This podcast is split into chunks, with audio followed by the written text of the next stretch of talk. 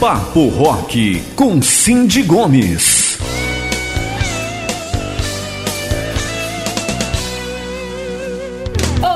Pessoal, está no ar mais um Papo Rock. Esse mês temos aí um destaque muito especial, que é considerado o mês das noivas. Então, para finalizar o mês de maio aí, escolhi hoje uma playlist focada em casamentos. Os rock clássicos que mais tocam em casamentos de todos os tempos. Preparei algumas músicas super legais, algumas aqui que vocês vão falar assim: "Nossa, mas o que ela fala de amor?" Se vocês quiserem acompanhar, assistam quem está nos ouvindo aí pela Legislativa FM, assistam pela TV Câmara que vocês vão acompanhar todos os clipes e alguns deles têm até tradução, tá, gente? Então acompanha aí porque a playlist de hoje é master especial e hoje também vamos conversar sobre saúde mental, porque aqui no Papo Rock tem muita música de qualidade e também um papo incrível, por isso que é Papo Rock, né, gente? Então vamos de música e no retorno eu vou apresentar para vocês o meu convidado de hoje que é master especial. Então vamos de Queen Love of My Life, gente. Tem que começar com Queen, né? Bora de música. Give us a little help with this. This is Love of My Life.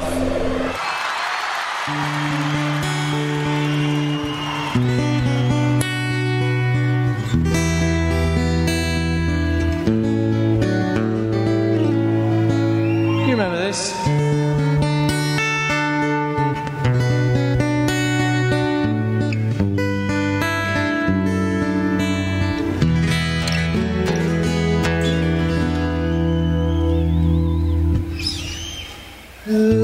My life, you've hurt me.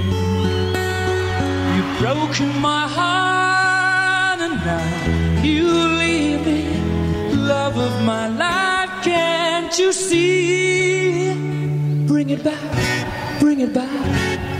Don't take it away from me because you don't know what it means to me. Don't know it. That's alright.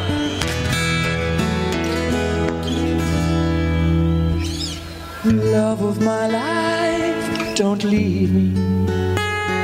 You've stolen my love, you now desert me. Love of my life, can't you see? Bring it back, bring it back.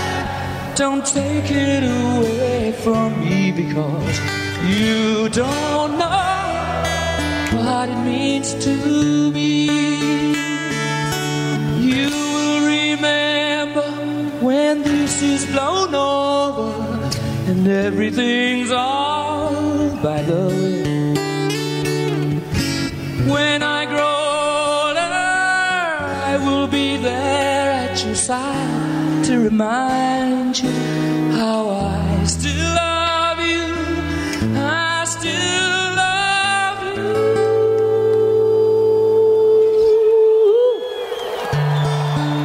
I still love you. I still love you, love you, love you. Yeah, yeah, yeah, yeah, yeah,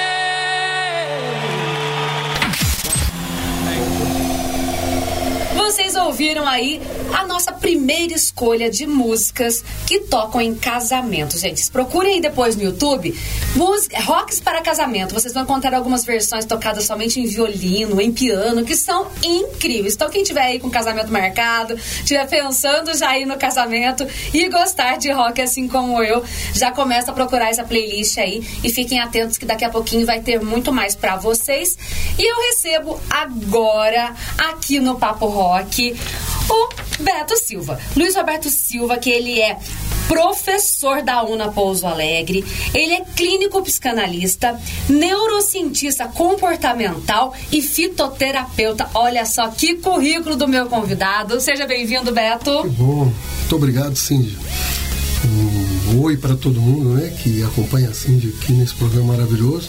É um prazer muito grande estar aqui, aceitar esse convite para bater esse papo num programa tão gostoso como esse, é um Papo Rock. Adorei o nome do programa. Muito bom. Eu sei que você também gosta de um rock and roll aí, adoro. então tá no clima com a gente aqui. Gosto muito, sim. Hoje, pessoal, eu chamei o Beto aqui pra gente falar sobre um assunto que está super em alta, né? É, saúde mental dos jovens é o tema do Parlamento Jovem deste ano. Saúde mental das crianças foi um dos projetos criados aí esse ano também pelo nosso presidente aqui da Câmara, Reverendo Dionísio. Então é um assunto que está super em alta, ainda mais pós-pandemia, que as pessoas estão aí é, com muitas confusões mentais. Eu queria começar falando aí sobre esse retorno de aulas, professor Muito Beto, porque uh, será que as crianças conseguem acompanhar, os jovens conseguem acompanhar aí todo esse processo que aconteceu?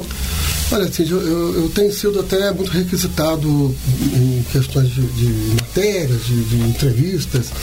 Ontem eu estive na cidade de Bueno Brandão, também numa rádio, e é realmente um- uma coisa, no mínimo, diferente. É, nós, dentro da neurociência, nós estudamos isso na área comportamental ah, como uma neuroplasticidade, quando nós eh, vamos nos adaptar a algo novo, algo que afeta através dos estímulos do meio ah, alguns componentes do nosso cérebro. Então, quando nós entramos nessa pandemia, em março, se não me engano, fevereiro, março de, do ano 2000 de 2020, 2020, nós tivemos também né, uma, uma- algumas freadas. Isso é, é, vamos, vamos parar porque tem um vírus, vamos. Não, a semana que vem nós voltaremos, daqui um mês nós voltaremos, em agosto nós voltaremos, até que lá para agosto ou setembro nós eh, nos adaptamos à- àquela nova realidade. Eu acho que isso foi uma coisa que pesou muito, né? Porque o pessoal ficou com essa. Quando vai voltar? Quando vai voltar? Não foi que nem assim, ah, vamos ter um, ter um período de três meses para nos adaptarmos. Vamos ter um período de quatro meses, vamos voltar. Não. Foi aquela. que- tivemos que aguardar né, a- a- a criação, a- as experiências da, da vacinação, da- das vacinas que foram, foram feitas e, e aí nos vacinarmos para voltarmos à nossa vida cotidiana.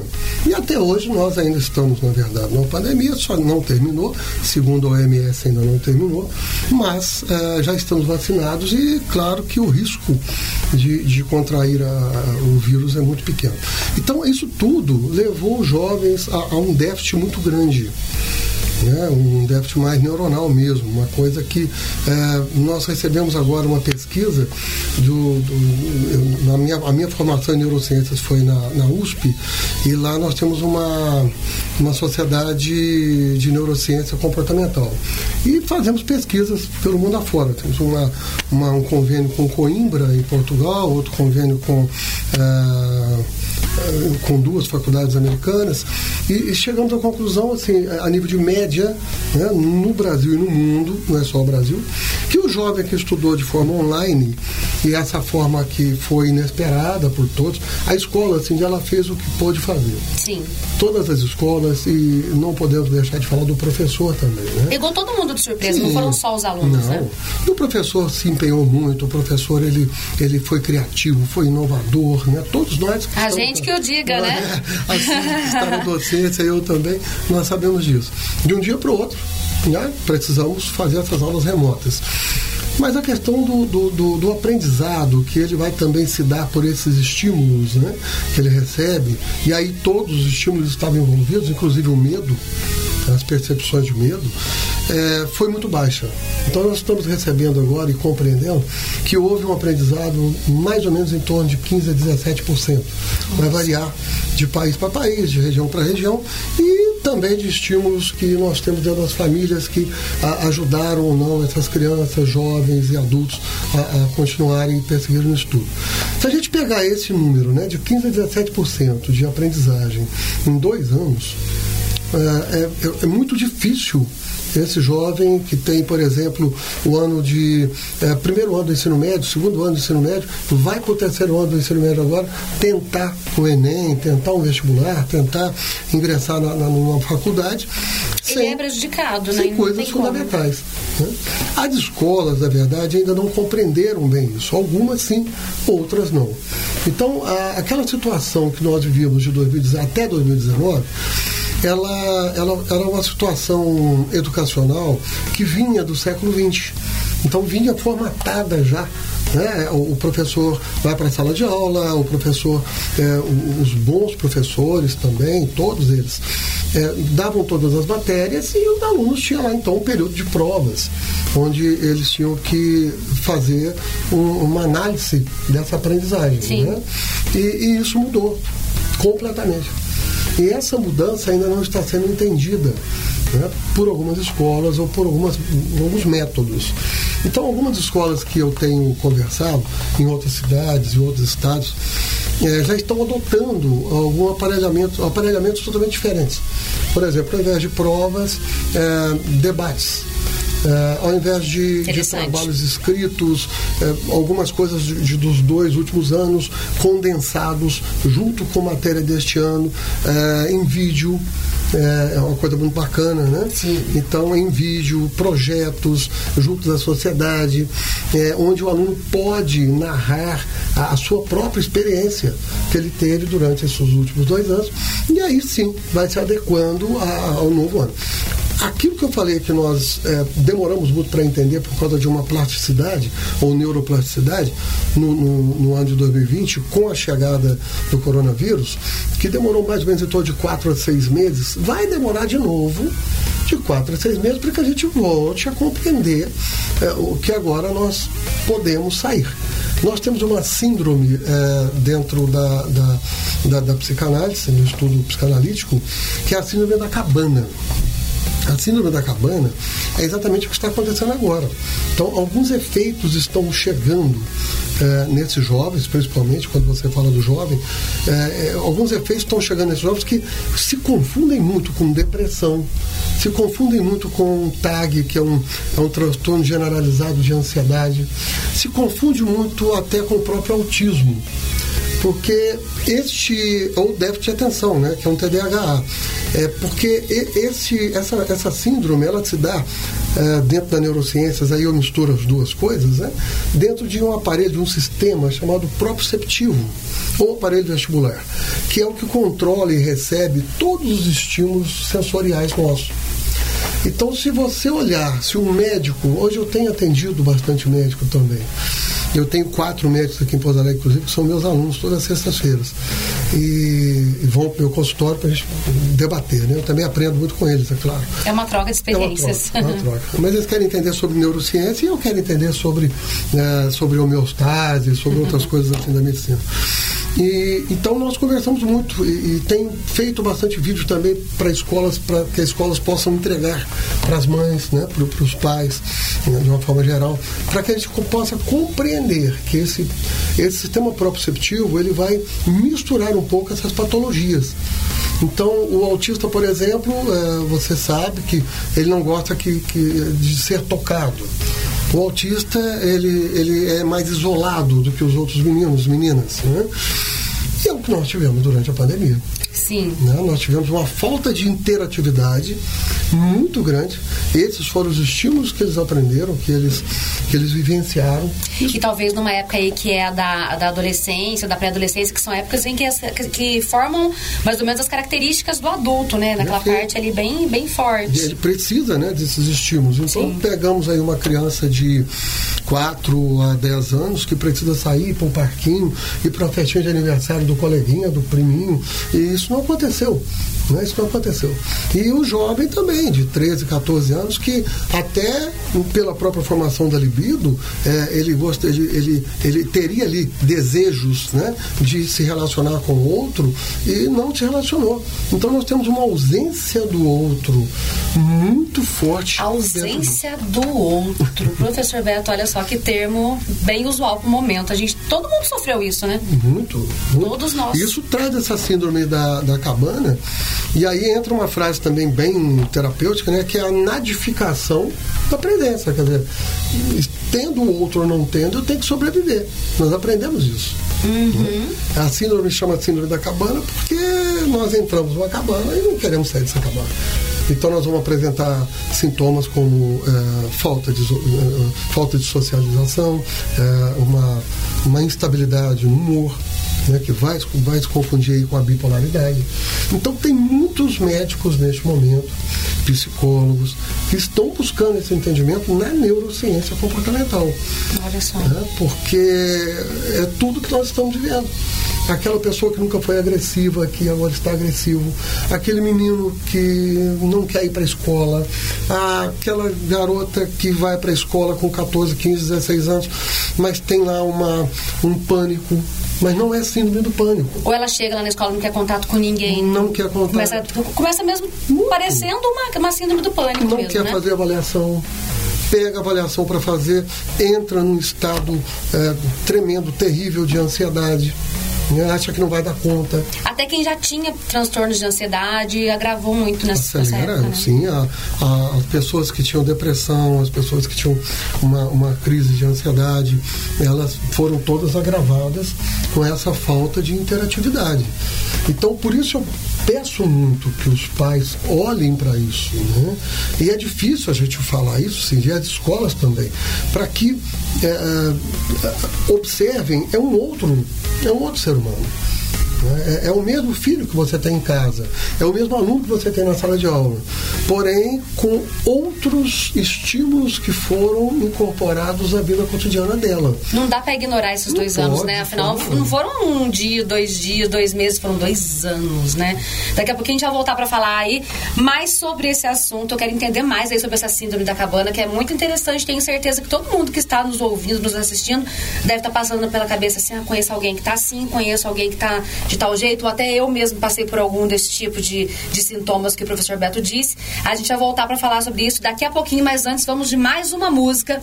Lembrando que hoje a nossa playlist ela é voltada para casamentos. Aquela música que você está lá na igreja, está lá na festa de casamento, está ouvindo lá no som de violino e fala assim: conheço essa música, parece um rock. Isso, esse rock que a gente está falando aqui agora.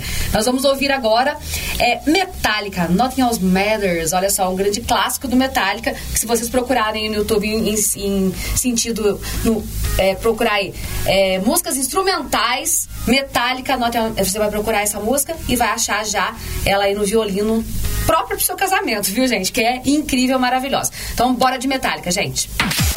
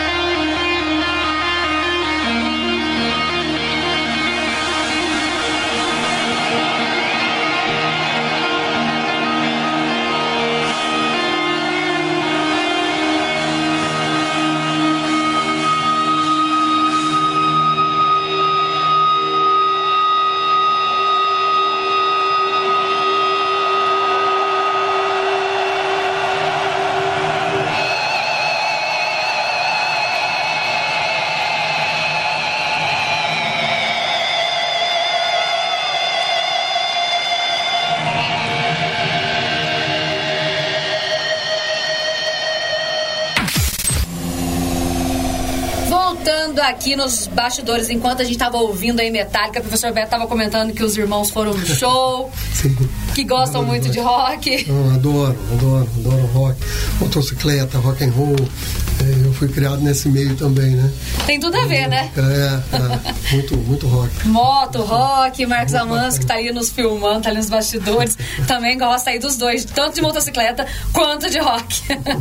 muito bacana, né, Silvia? Não, a não... música faz parte da nossa vida, né? Faz parte, exatamente. A música nos move, né? A gente sempre tem uma música perfeita para algum momento da nossa vida, né? É, a própria, a própria ciência, né? Dentro da, da... Da, da, da, psicanálise, da psicologia, ela, ela, é, ela foi construída olhando para essa coisa da traumatização, da sonorização, né, da, de grandes lá do século XIV, século XVI, século XVIII. Né? É aí que surgiu. Quando Freud fala de complexo de Édipo, por exemplo, né? de onde? Lá da mitologia. Quando é, se fala do complexo parental, pegamos Hamlet de, de, de, é, de Shakespeare, pegamos Romeu e Julieta e outras obras, Dostoiévski, com, com várias obras também, contribuíram muito para a saúde mental, para a criação né, e para o entendimento dessa saúde mental. Quando nós percebemos, quando eles perceberam lá no começo do século XX, que nós éramos capazes de, de, de interpretar um outro, né? De, de, de, ter um personagem, criar um personagem, que são as máscaras que nós Sim. carregamos até hoje, ou estereótipos, né? É, isso foi fundamental para entendimento da mente humana. Foi fundamental. Como Mas... eu posso sair de mim e ser uma outra pessoa? Né? Mais uma, uma super aula aqui, né? A nossa entrevista hoje está sendo praticamente uma aula com o professor Beto aqui, né? Beto, a gente estava falando aí exatamente sobre saúde mental e no bloco passado você comentou comigo aí a respeito do mito da cabana que as pessoas confundem muito com algumas doenças que já são bem conhecidas como ansiedade, TDAH e tal. Então eu queria que, que você desse algumas dicas de como os pais e professores podem identificar essas diferenças entre a síndrome da cabana, que é aí o resquício da pandemia que a gente está saindo, e essas doenças. Tá, assim, é bom começar assim. É, é, nós tínhamos em 2019, até 2019, uma sociedade do cansaço vamos chamar de sociedade do cansaço. Né? Para a gente lembrar aqui o, o grande Churran, que é um filósofo que fala muito sobre isso. Nós tínhamos uma sociedade do cansaço, que é uma sociedade que pensava muito em trabalho, em comprar, em consumir e, e, e, e trabalhar mais para pagar, para consumir. Né? Um ciclo vicioso. Um ciclo vicioso, exatamente. É, você também é da área do marketing, Sim. conhece bem isso. São ferramentas bacanas, né? Até para humanizar a, a, essa situação. Mas era uma sociedade do cansaço. Né? E ela não acabou ainda. Ela resiste a tudo isso. Né? É, com a chegada dessa, desse break, dessa parada da pandemia, dessa diminuída, que eu estou chamando de freada para arrumação, né? eu acho que não foi. Nós não vivemos um, um, um, um novo normal. Nós vivemos um mundo anormal a partir de hoje, para nós que já estávamos né, na, na, no mundo em 2019 vivendo essa sociedade do cansaço. Então é, é difícil você começar a, a dizer como é que nós devemos nos comportar a partir de hoje se nós não desconstruímos algumas coisas daquela sociedade do cansaço. Não fomos então, preparados, né? Não fomos, de forma alguma. Nós fomos, nós estamos caminhando e nós, a maioria das pessoas, né, claro, eh, nós queremos que tudo volte ao normal, por isso nós chamamos de novo normal, né? E não de anormal.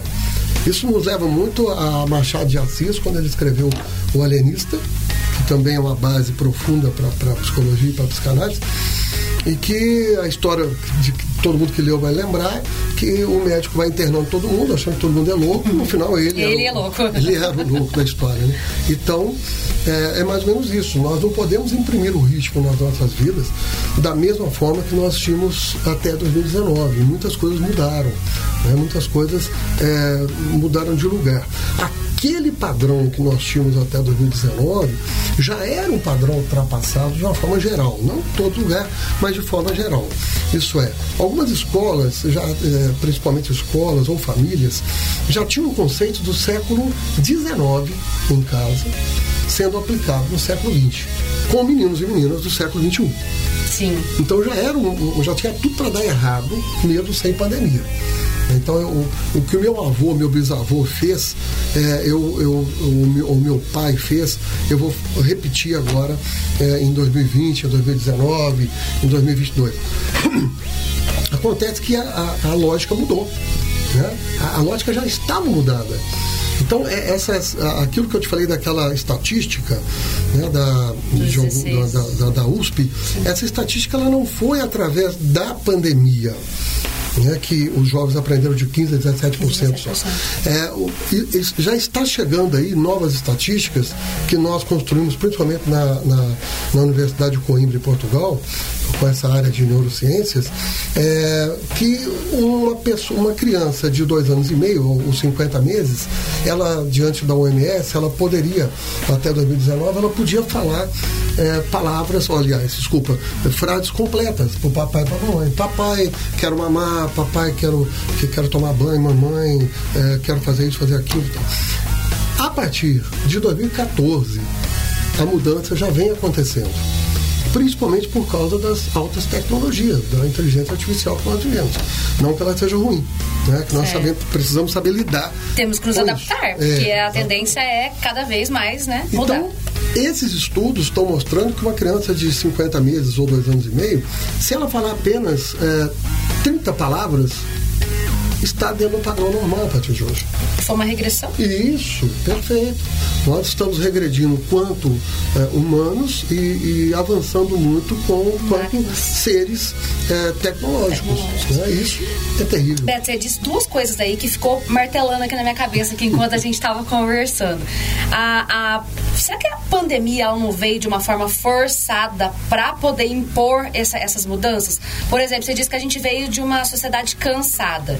Então, assim, a gente estava naquele automático, trabalhar, comprar, trabalhar, comprar, naquela, naquele processo. De repente veio a pandemia, foi obrigado, obrigou você a conviver com a sua família, tanto que eles falam que ocorreram muitas separações e tudo mais. Você foi obrigado a fazer aquilo que você não fazia.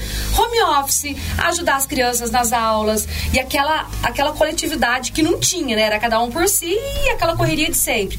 E outra questão é essa modernização, né? Porque a, as tecnologias estão ali na nossa frente, só que muitas vezes nós nos adaptamos. Eu cheguei a ter, vocês também devem ter passado por isso, alunos que não sabiam nem ligar computador e que foram obrigados a aprender, né, com a ajuda de filhos e tudo mais. Seu Benedito, não sei se chegou a dar aula para ele, né, que a filha ficava o tempo todo com ele, acabava aprendendo com ele junto também, porque não tinha essa convivência com as tecnologias. Então, esses dois fatos, que é a adaptação, a aceleração pro processo aí da informatização e tudo mais, das tecnologias, e também a mudança da sociedade do cansaço, você acha que é, é, estranho, não é? Parece que essa, essa pandemia, essa parada obrigatória de dois anos, parece que veio para poder dar uma sacudida nas pessoas. Sim, exatamente. Assim, é, é exatamente isso que, é, que eu estava dando sequência e você é, foi muito pontual agora, muito bacana.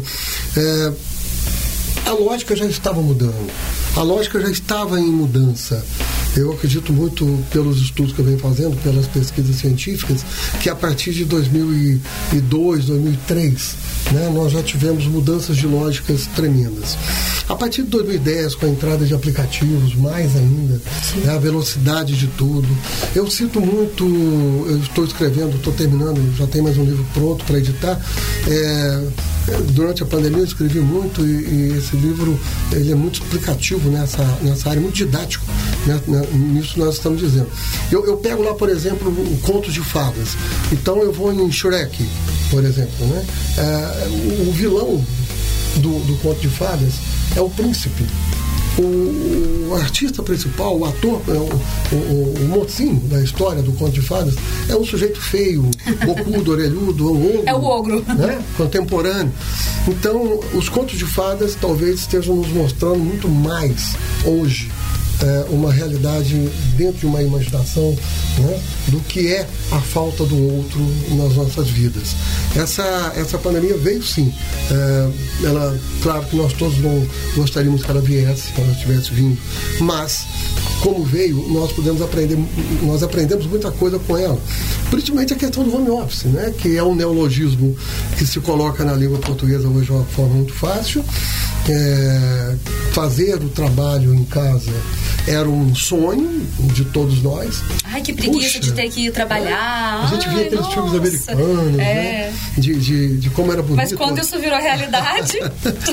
Aí, tudo que vira realidade, que afasta, nós afastamos o simbólico e olhamos para aquilo como real, a minha imaginação não funciona mais com o simbólico. Sim. Então aí começa a, a vir as dores, né? os sofrimentos. Então o sofrimento ele foi criado através da pandemia, é, mas dentro do que nós já éramos. Olha que interessante. Nós já éramos assim. Então você citou, por exemplo, os casais que se separaram ou namorados, ou, ou coisas assim, até amigos que se identificaram de forma diferente, a- através de, de identificação ideológica, coisas assim. muitos se aproximaram mais e muitos se afastaram de vez, A né? maioria, a maioria se afastou. Né? E, e o que, que é isso? Isso foi esse novo, essa nova lógica né?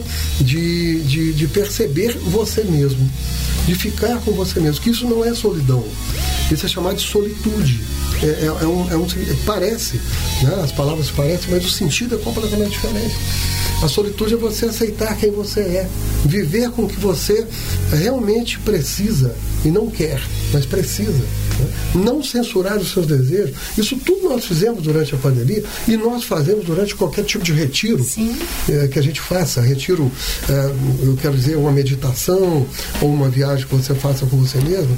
Quando você está em contato com a natureza, quando você está fazendo uma caminhada sozinho, quando você escuta aquela música, aquele rock and roll gostoso que você gosta, né? Se você não tá bem com você mesmo, você não consegue estar bem com mais ninguém, né? É, mundo- Eu até eu tenho alguns amigos que até riem de mim, Beto, porque eu, eu sou aquela pessoa que gosta no cinema sozinha, que eu vou no bar sozinha, eu peço a minha cerveja e não tem problema nenhum com isso. Muito bom. Eu já fiz viagem sozinha, então é um autoconhecimento. Eu indico pra todo mundo. Uma vez que eu fiquei 10 dias em, em Paraty, Ilha Grande e Trindade, sozinha naquela região. Fiquei 10 dias, trabalhava aqui na Câmara, tirei férias falei assim: vamos, não, não vou, vamos, não posso. Então eu vou sozinha, tudo bem. É um autoconhecimento gigantesco, né? Isso, é um autoconhecimento. Eu acho que você se preparou para tudo que nós estamos vivendo. Sim. né? É, eu Foi gosto bom. de mim, eu estou comigo, eu me compreendo, eu sei quem sou eu, onde estou e onde eu quero chegar. Né? Que é uma das coisas mais importantes. E as pessoas que já não sabiam isso antes da pandemia, elas pioraram. Né? Nós tivemos uma grande piora, tem um sofrimento muito grande, uma aceleração muito grande do pensamento, que é uma síndrome do pensamento acelerado, que também vai se confundir com a hiperatividade. Então, olha como, como a coisa ficou confusa para as patologias que já existiam. O diagnóstico só na clínica mesmo. Tem que fazer um tratamento e um acompanhamento pra poder ver. Muito olhar para si próprio, é o autoconhecimento, é a compreensão de que o mundo mudou, né? que existe uma nova lógica. Então, essa nova lógica já estava em andamento. Não um novo normal, é uma nova lógica, Isso, né? Uma nova lógica. Então, eu venho chamando de, de- de- desse mundo, é, assim, não, não- não tem lógica, né? É a nova lógica. É. Aquela lógica acabou.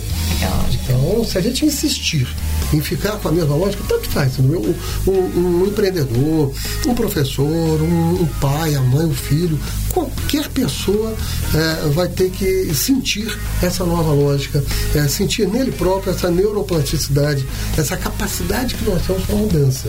Sim. Se nós quisermos resgatar aquilo de 1900 e e bolinha ou de 2019, não dará certo. Nós vamos nos deparar com alguns conflitos, ou conosco mesmo, ou com a, sociedade de uma forma geral, porque o sofrimento nasce exatamente daí. É do relacionamento com o outro. É através do outro que eu me ressignifico. E a vida é uma constante adaptação também, né? A gente tem que estar se adaptando sempre. E aí, depois disso tudo, o que, que a gente vai ver? Aquilo que você disse, né? Eu estou bem comigo. Então, é, a- a- uma frase mais terapêutica seria: é, quando o seu mundo interno está bem, quando você está bem com você, o mundo externo, ele se arruma, ele se organiza. Sim. Você aceita mais o mundo externo. Então a questão é, não é aceitar, é compreender melhor. Nós não precisamos aceitar nada que é imposto. Nós não precisamos concordar com nada que nós não concordamos. Mas é importante que a gente compreenda o que está acontecendo, compreender o outro, é, compreender as preferências do outro, compreender a fala do outro. A coisa do jovem, que deve estar ah, nos ouvindo bastante nesse momento, é, o jovem é, ele entra num período de, de, de pós-puberdade, de adolescência, e a sociedade, de uma forma geral, não dá voz a, a esse jovem, nunca deu. né? Foi pior quando diziam calha a boca, isso não é assunto para criança, eh, você é criança com 14, 15 anos.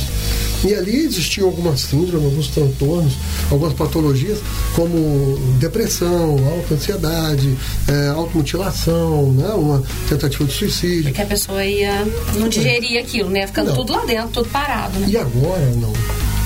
Agora nós somos obrigados a olhar para isso, mesmo que ah, colocando a culpa na pandemia, mesmo que colocando a culpa no isolamento. Mas nunca existiu isso, eh, a pandemia fazer isso. O que existia era um jovem calado e invisível. O que existia era uma mulher que trabalhava no lar e que era invisível. O marido saía pra trabalhar, a hora que voltava, já a casa estava limpa, não viu o traba- trabalheira toda que deu, né? Perfeito. Aí agora acompanhou O tudo. trabalho era esse que você falou, era fora, não era, não Não era home é? office, né? Então agora não, peraí, olha aqui, então para trabalhar em casa nós precisamos fazer juntos aqui as coisas, né? Precisamos lavar louça, cozinhar, eh, passar, lavar roupas. Vão vir me ajudar, porque não é assim chegar Olha, e. e Não, e olha a naturalização da própria vida, como é que nós fizemos, né? Nessa pandemia. Então não foi de tudo ruim. Nós, nós tivemos um tempo né, muito significativo, dois anos, para poder entender que nós tínhamos que ter uma responsabilidade emocional para viver com o outro, em primeiro lugar. Ah, eu não tenho. Então vamos separar. Eu não dou conta de mim, não é dela, nem dele. Eu não dou conta de mim. Porque nós achamos, é, normalmente nós nomeamos o outro como errado. Nós nomeamos. Forte isso, gente. Ó, a gente tá falando aqui sobre separação, sobre o outro, mas a nossa playlist hoje ela é voltada pra casamento, tá, gente? São músicas do rock and roll aí, internacional, dos clássicos, voltados pra casamento. Músicas que você vai no casamento, você ouve, você fala, ah, eu conheço essa música. Agora a gente vai de mais uma música, depois de um breve intervalo, a gente retorna com esse papo que tá interessantíssimo. Tá uma aula, gente. Se eu fosse vocês, eu gravava, salvava aí no nosso podcast também, que vai pro Spotify também esse programa inteirinho, salva pra ouvir depois, porque é uma aula. Agora a gente vai de Kiss Forever, música super legal, super bacana e linda.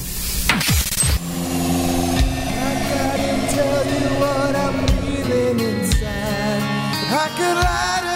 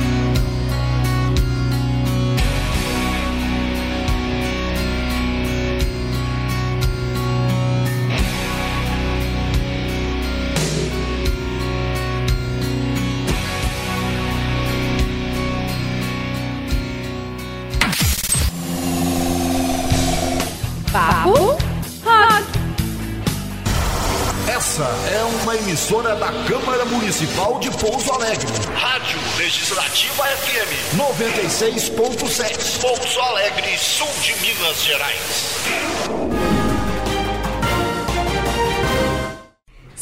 Segmento bastante afetado pela pandemia da Covid-19, o setor hoteleiro tenta engatar uma recuperação mais sólida. Esse foi o principal assunto debatido durante o encontro de hotelaria promovido pela Federação Brasileira de Hospedagem e Alimentação em Pouso Alegre, ocorrido na manhã desta quinta-feira, dia 26 de maio. Esta é a vigésima primeira edição do evento, que vai até a sexta-feira no Hotel Marques Plaza e busca o fomento do setor. Trata-se de um dos principais eventos promovido pela Federação Brasileira de Hospedagem e Alimentação, com o apoio do Sistema Fé Comércio, SESC, SENAC e Sindicato do Comércio do Vale do Sapucaí. O turismo, ele mostra que a sociedade está viva, né? A partir do momento que a gente começa a desenvolver o turismo, seja ele é, o turismo que for, porque, por que eu digo isso? Abro um parênteses aqui. É, o turismo não é somente a viagem que nós fazemos com os nossos familiares.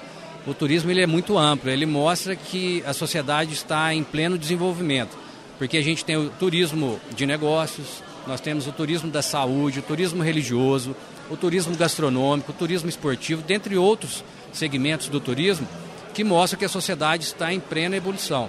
Com a retomada pós-pandemia, a gente consegue trazer hoje nesse evento para a cidade de Pouso Alegre uma visão é, mais ampla do que pode ser feito do turismo dentro de Minas Gerais.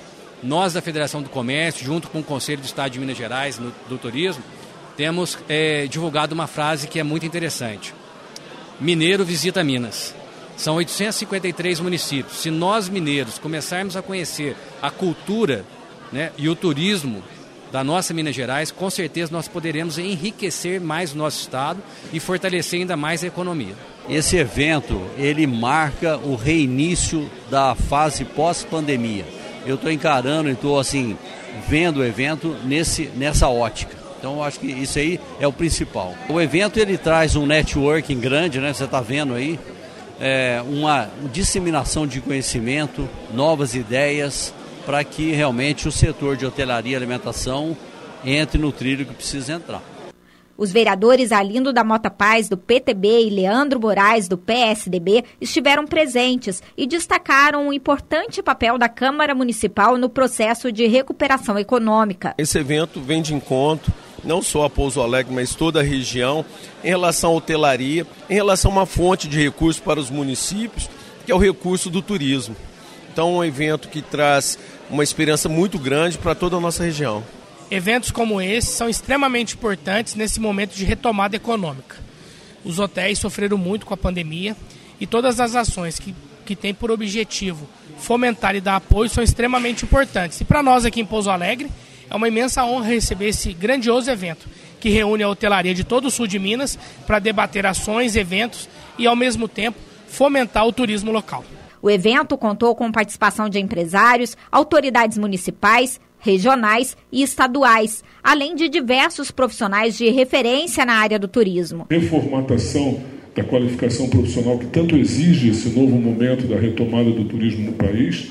É, o setor, ele claramente é um setor que impulsiona o comércio e serviços. Que... A importância que é uma retomada né, do setor turístico aqui em Pouso Alegre. Nós já fizemos um evento, vem para Pouso Alegre o ano passado, é, para a gente passar essa fase do, da Covid e agora a gente fomenta ah, o turismo aqui em Pouso Alegre. Nós estamos com uma pegada muito forte nesse, é, nessa, nessa linha de ação da, da, do turismo. Nós temos aqui um turismo muito forte, que é o turismo religioso, onde a Arquidiocese está se aliando a nós. Nós temos aí o nosso horto florestal, o parque que nós vamos construir. Nós temos aí o setor de comércio, de indústria também, que é um turismo é, comercial.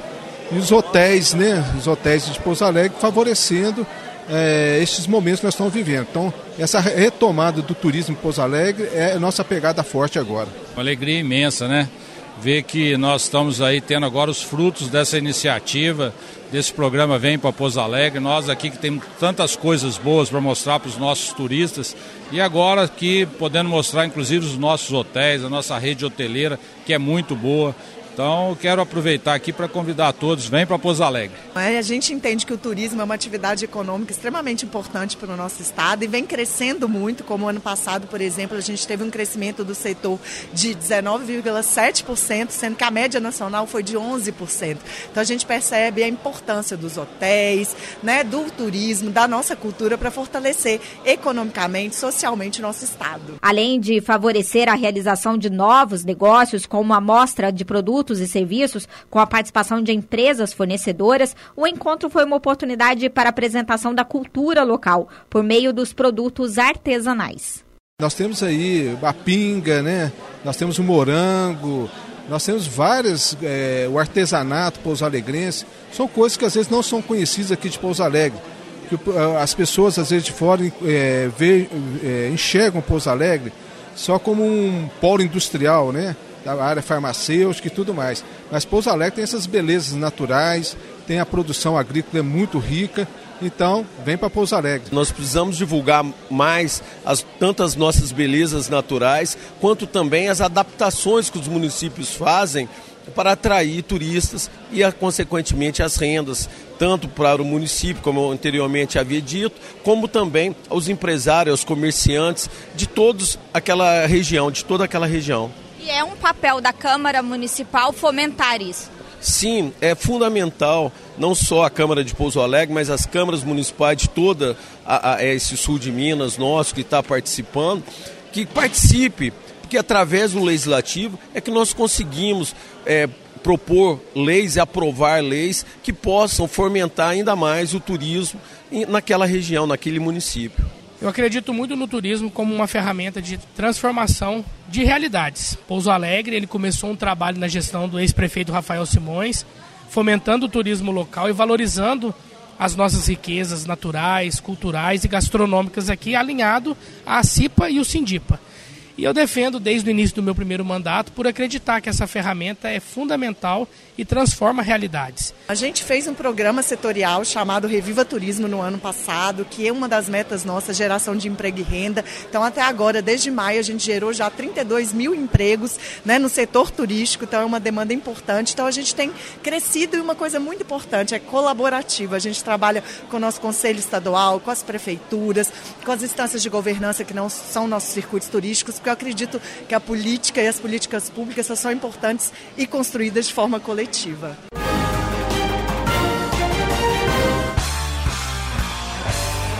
Papo Rock.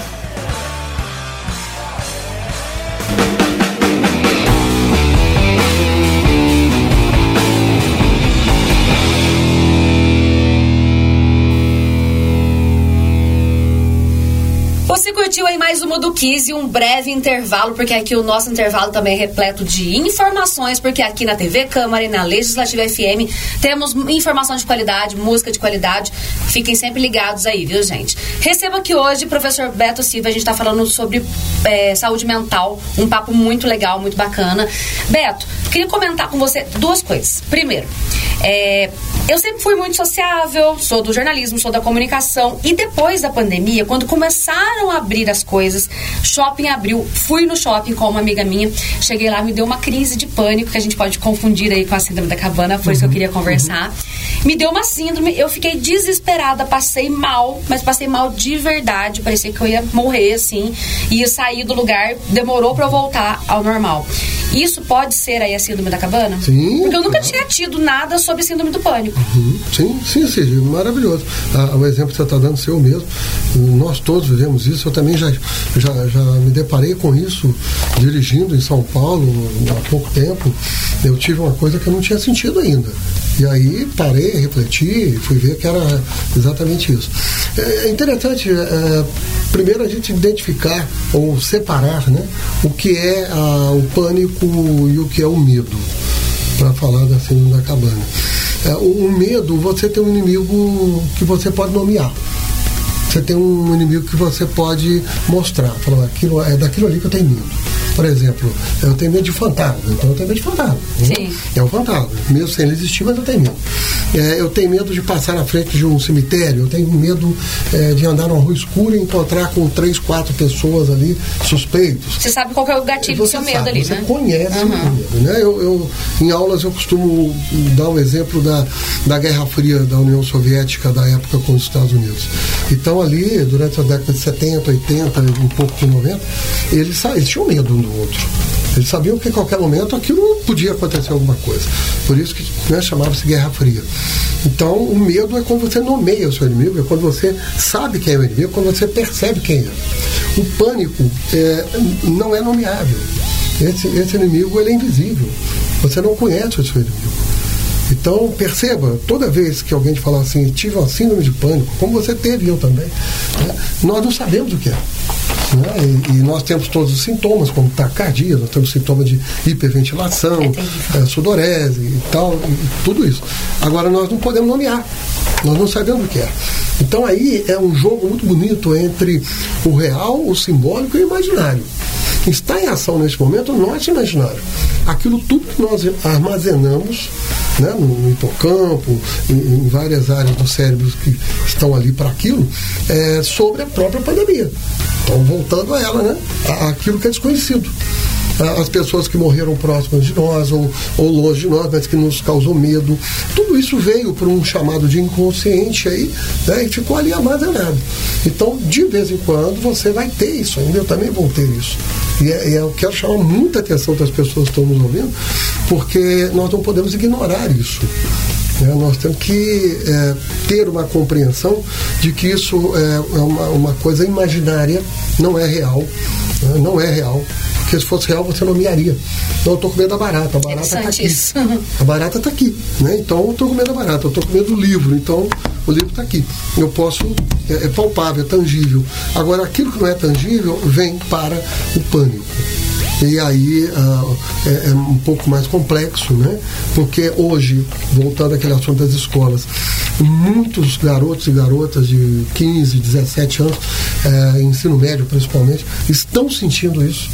É um pânico por não ter a bagagem, eh, a- aquele aprendizado do primeiro e segundo ano para poder enfrentar o terceiro ano. E aí Pânico de chegar na faculdade e ficar perdido lá. né? vestibular, o meu futuro, a minha profissão. Então, tudo isso é um pânico porque foge dos padrões que nós conversamos. Foge dos padrões. O meu pai, a minha mãe, a minha tia, a minha referência, né? Sim. Ela fez 18 anos e passou no vestibular, ou tentou um vestibular e, e foi bem, e se formou e está trabalhando. Isso era um padrão. Né? Um padrão de que nós tínhamos um- uma, uma estratificação certinha. É, com 18, 19 anos eu vou para a faculdade, eu faço um cursinho antes. Depois da faculdade eu vou trabalhar. E depois do tra que eu começar a trabalhar. Era vou uma tradição, né? É uma co- coisa cultural muito forte, né? E que hoje está desmoronada. Nós temos que desconstruir tudo isso. Agora, falar que tem que desconstruir é fácil. O difícil é começar a desconstruir isso, né? Imagina um pai, uma cena assim, um pai ou uma mãe falando pro filho, meu filho, tá tranquilo, você não precisa ir para a escola hoje se você não quiser. É difícil, é, é- é- é uma frase, uma cena, né? uma frase, uma cena que é difícil. Os pais, como querem o, bem para os filhos, como Tem que querem, ir na né? escola, É, é. querem, eles só fazem isso porque eles amam esses filhos, né? Tem que ir para a escola, você tem que aprender, você tem que passar de ano, você tem que passar no vestibular, você tem que ir para a federal, você tem que fazer isso, fazer aquilo. Então, hoje nós vamos viver, de agora em diante, é, talvez mais uns 5 ou 7 anos, por aí, isso por uma pesquisa científica já comprovada, muito uma projeção dos pais, é perigoso demais isso. Essa projeção do pai que já existia, do pai e da mãe. Mas é vai ser inconsciente, mais agora é mais, né?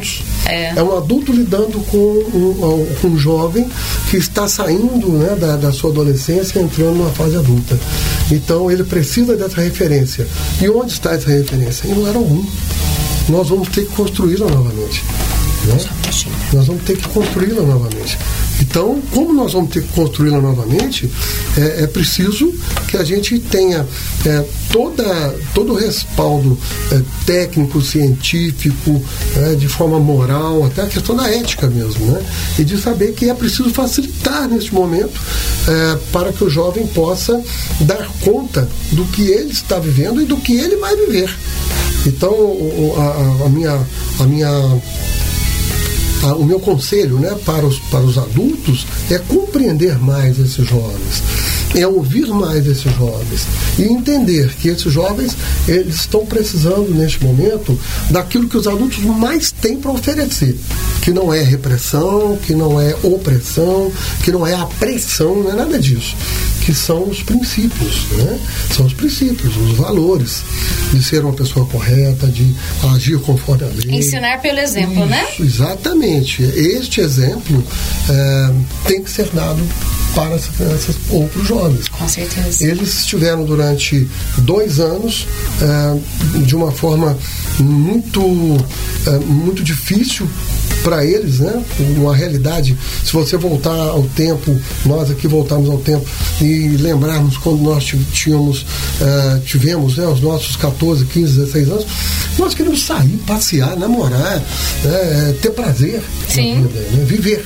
Essa é a, E eles foram privados disso, né? em tudo isso. Então, parecem com, com pessoas que estavam eh, né, soterrados, na verdade, chegando a uma nova civilização. E quando eles mais precisam de pessoas que entendam dessa nova civilização, eles, eles, eles vão se deparar com pessoas que estão mais soterradas do que eles. Então essa é a grande dificuldade do momento. É uma generalização, né, dessa, dessa questão. Gente, vamos então de mais uma música e voltamos para finalizar o nosso papo aqui, que tá incrível, maravilhoso. Queria que o Papo Rock hoje tivesse duas horas, gente, porque o papo tá uma aula realmente. E nós vamos agora de YouTube Beautiful Day, que é realmente casamento para quem tá casando de, de coração mesmo, porque quer estar junto, porque quer mesmo construir a família. É realmente um dia lindo. Então vamos de YouTube Beautiful Day.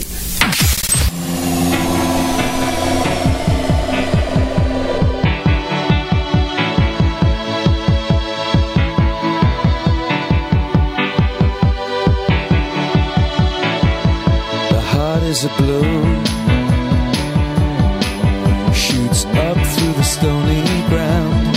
There's no room, no space to rent in this town. You're out of luck, and the reason that you had to care, the traffic is stuck,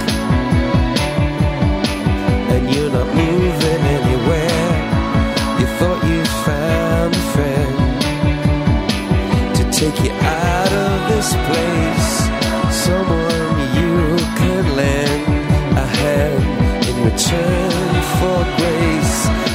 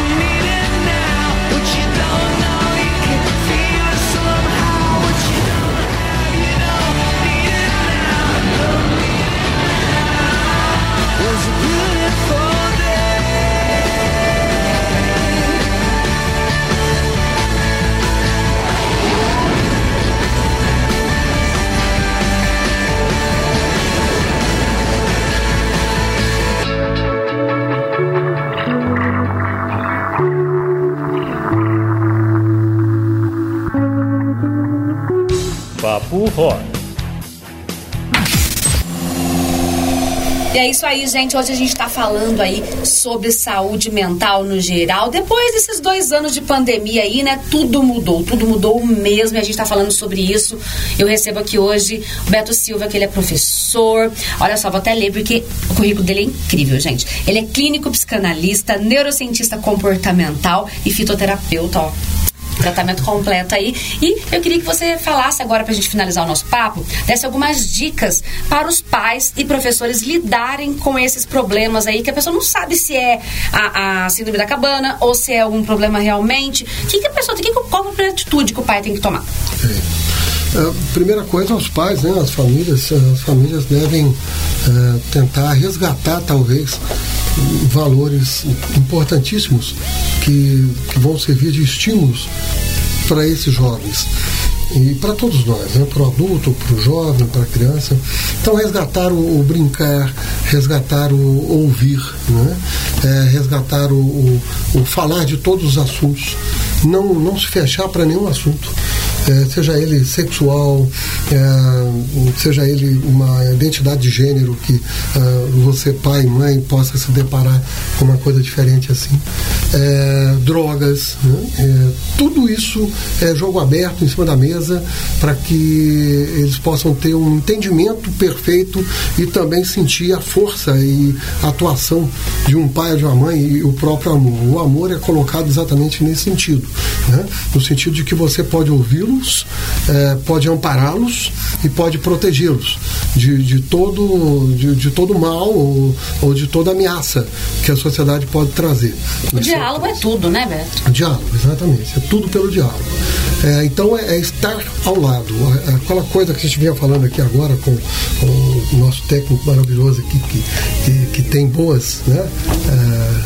Boas lembranças também da, da, nossa época, é que realmente a, a questão da globalização, que, que, veio já né, na década de, de 90, transformando, é, unificando valores que eram muito próprios. Né? Se eu pegar ali o, o, Brasil, nós, nós temos coisas nossas. E por que, que nós tivemos que entrar tão forte assim dentro de um neologismo, dentro de culturas que não são nossas? Né? Adquirir tudo isso para nós foi muito difícil.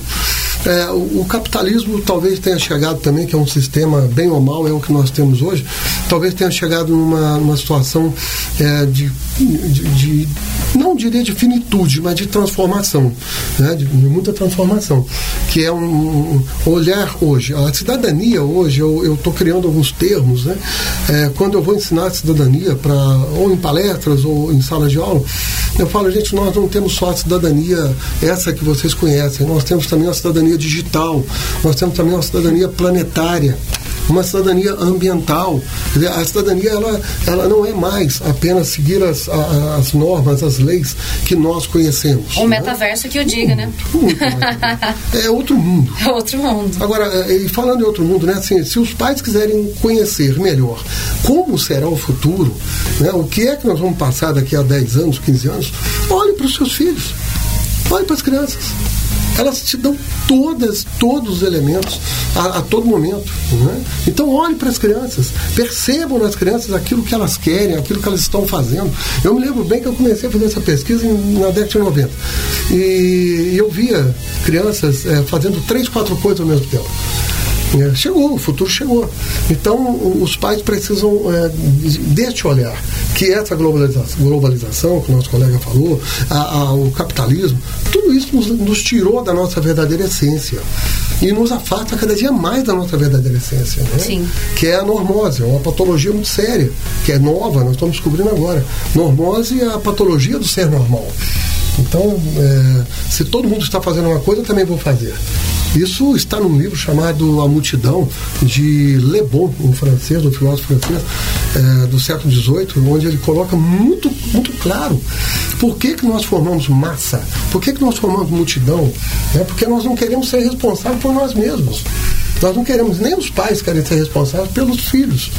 Então é muito sério isso, né? é muito importante que a gente discuta a questão da família, da cidadania, num momento como esse de retomada. Isso é um perigo, Beto. Tem uma frase que fala assim: é o que é certo, é certo, mesmo que ninguém esteja fazendo, e o que é errado, é errado, mesmo que todo mundo esteja fazendo. Então a pessoa pode estar fazendo ali em massa o que é errado para todo mundo, né? Não, Sem tivemos- perceber. Nós tivemos líderes aí absurdos na nossa história que levaram o povo à formação de massas, né? Como o nazismo, fascismo e outras coisas assim. Então, isso tudo nós somos arrebanhados de uma certa forma, assim, de como se nós fôssemos um produto de prateleiras. Então nós precisamos pensar muito bem né, que nós temos as sensações, eh, os sentidos sensoriais que recebem os estímulos né, e que formam a opinião própria, que formam a nossa crítica de vida. Essa é a grande diferença que os pais precisam entrar cada dia mais neste assunto com seus filhos, para que eles amanhã não sejam apontados como errados, né, como eh, marginais ou, ou coisas assim. Porque eles estão repetindo o processo, Estão repetindo. repetindo. né? Quando você não se perdoa, quando você não olha para você, quando você não, não mergulha em você mesmo, é, dentro do, do que você já fez na sua vida, a tendência é que você repita esses erros. A tendência é que esses erros sejam passados de geração para geração. E aí a gente percebe, fala, puxa vida, é igualzinho uma pessoa que eu conheço. Então é, aquela pessoa faz várias vezes a, a mesma coisa errada. Por quê? Porque ela não se desvinculou, na verdade, daquilo que ela, que ela né, considerou errada. E as escolas, eu, eu dou aqui um, um recado, né, que eh, ela precisa facilitar o máximo possível a absorção do conhecimento. Olha o que, é que nós estamos dizendo agora. Não é o aluno ser o, o protagonista na sala de aula, não é isso mais. Nós já atravessamos esse caminho. Né? Esse caminho já foi. Sim. É, não, ah, o, o ensino finlandês, o ensino norueguês, não é isso. Nós estamos falando de ensinar, às vezes, embaixo de uma árvore, não tem problema. Nós estamos falando de ensinar na praça pública. Nós estamos falando do professor é, desmanchar é, essas, esse preconceito de que a sala de aula é o local de ensinagem, que a escola é o único local de aprendizagem. Essas coisas precisam ser desconstruídas. Né? E, e olharmos para nós mesmos, olhar para o universo dos nossos alunos, para ver o que é que eles estão, estão trazendo para a sala de aula, como é que eles estão se sentindo. Então, eu acredito muito nisso, porque as escolas não podem mais serem controladas é, por, por, por laudos médicos, por, é, por terapeutas dando palpite na pedagogia. Não, nós temos técnicos maravilhosos na área pedagógica, na área de, de coordenação, é, em, em tudo que diz respeito ao ensino. Mas nós vamos ter que abrir nesse momento uma facilitação maior dessa absorção. Quando eu falo facilitar, não é dar nota para todo mundo, não é isso. Passar todo mundo de ano. Não, não é isso, de forma alguma, não vai adiantar nada. Né? O que eu estou dizendo de facilitar essa absorção é que nós, ou todos os jovens, eles, nós aprendemos através dos estímulos. E nós vamos entrar agora numa fase que são esses próximos 5 a 7 anos, que é a fase do querer. Se você não quer, não vá e faça. Não faça. Se você não quer, não faça. Não, eh, não censure esses desejos, porque você vai abrir em você uma neurose. Então, tudo que está acontecendo nesse momento já, eh, já nos dá elemento para neurociências, para psicanálise, e entender que nós entramos de fato no momento do querer. É hora de fazer aquilo que nós queremos. Então, a escola, como um local de relação humana, ela deve ser a primeira a entender isso. A escola e a família. Então, eu peço muito isso, deixo aqui o meu recado para que as pessoas que são responsáveis dessas escolas e os pais eh, entendam esse querer novo que está fora daqueles padrões antigos. Perfeito.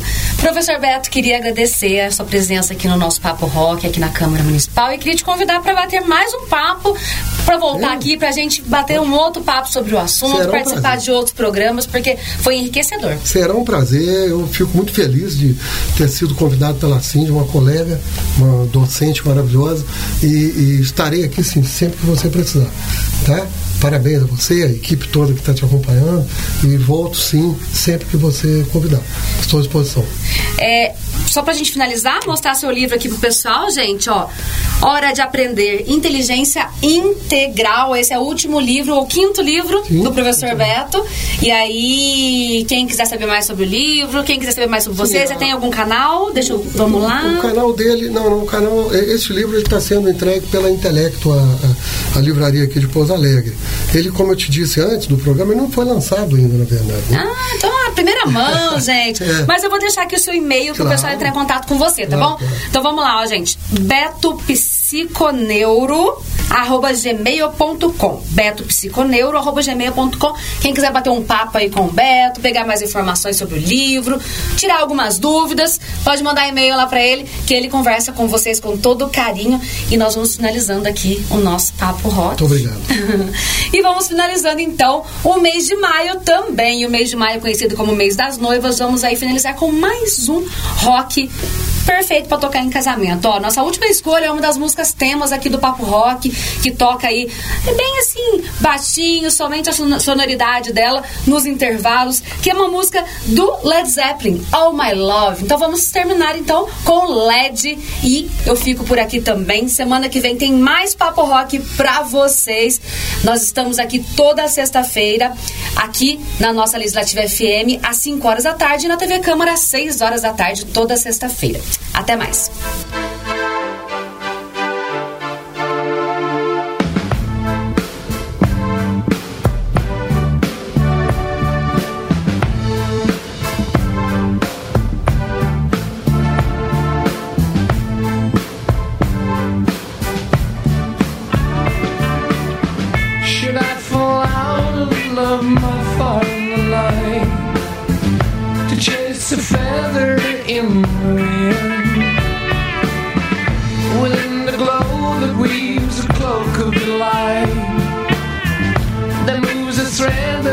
No end. For many hours and days that pass ever soon, the tides of course that flame to dim. At last the arm is straight, the hand to the loom. Is this to end or just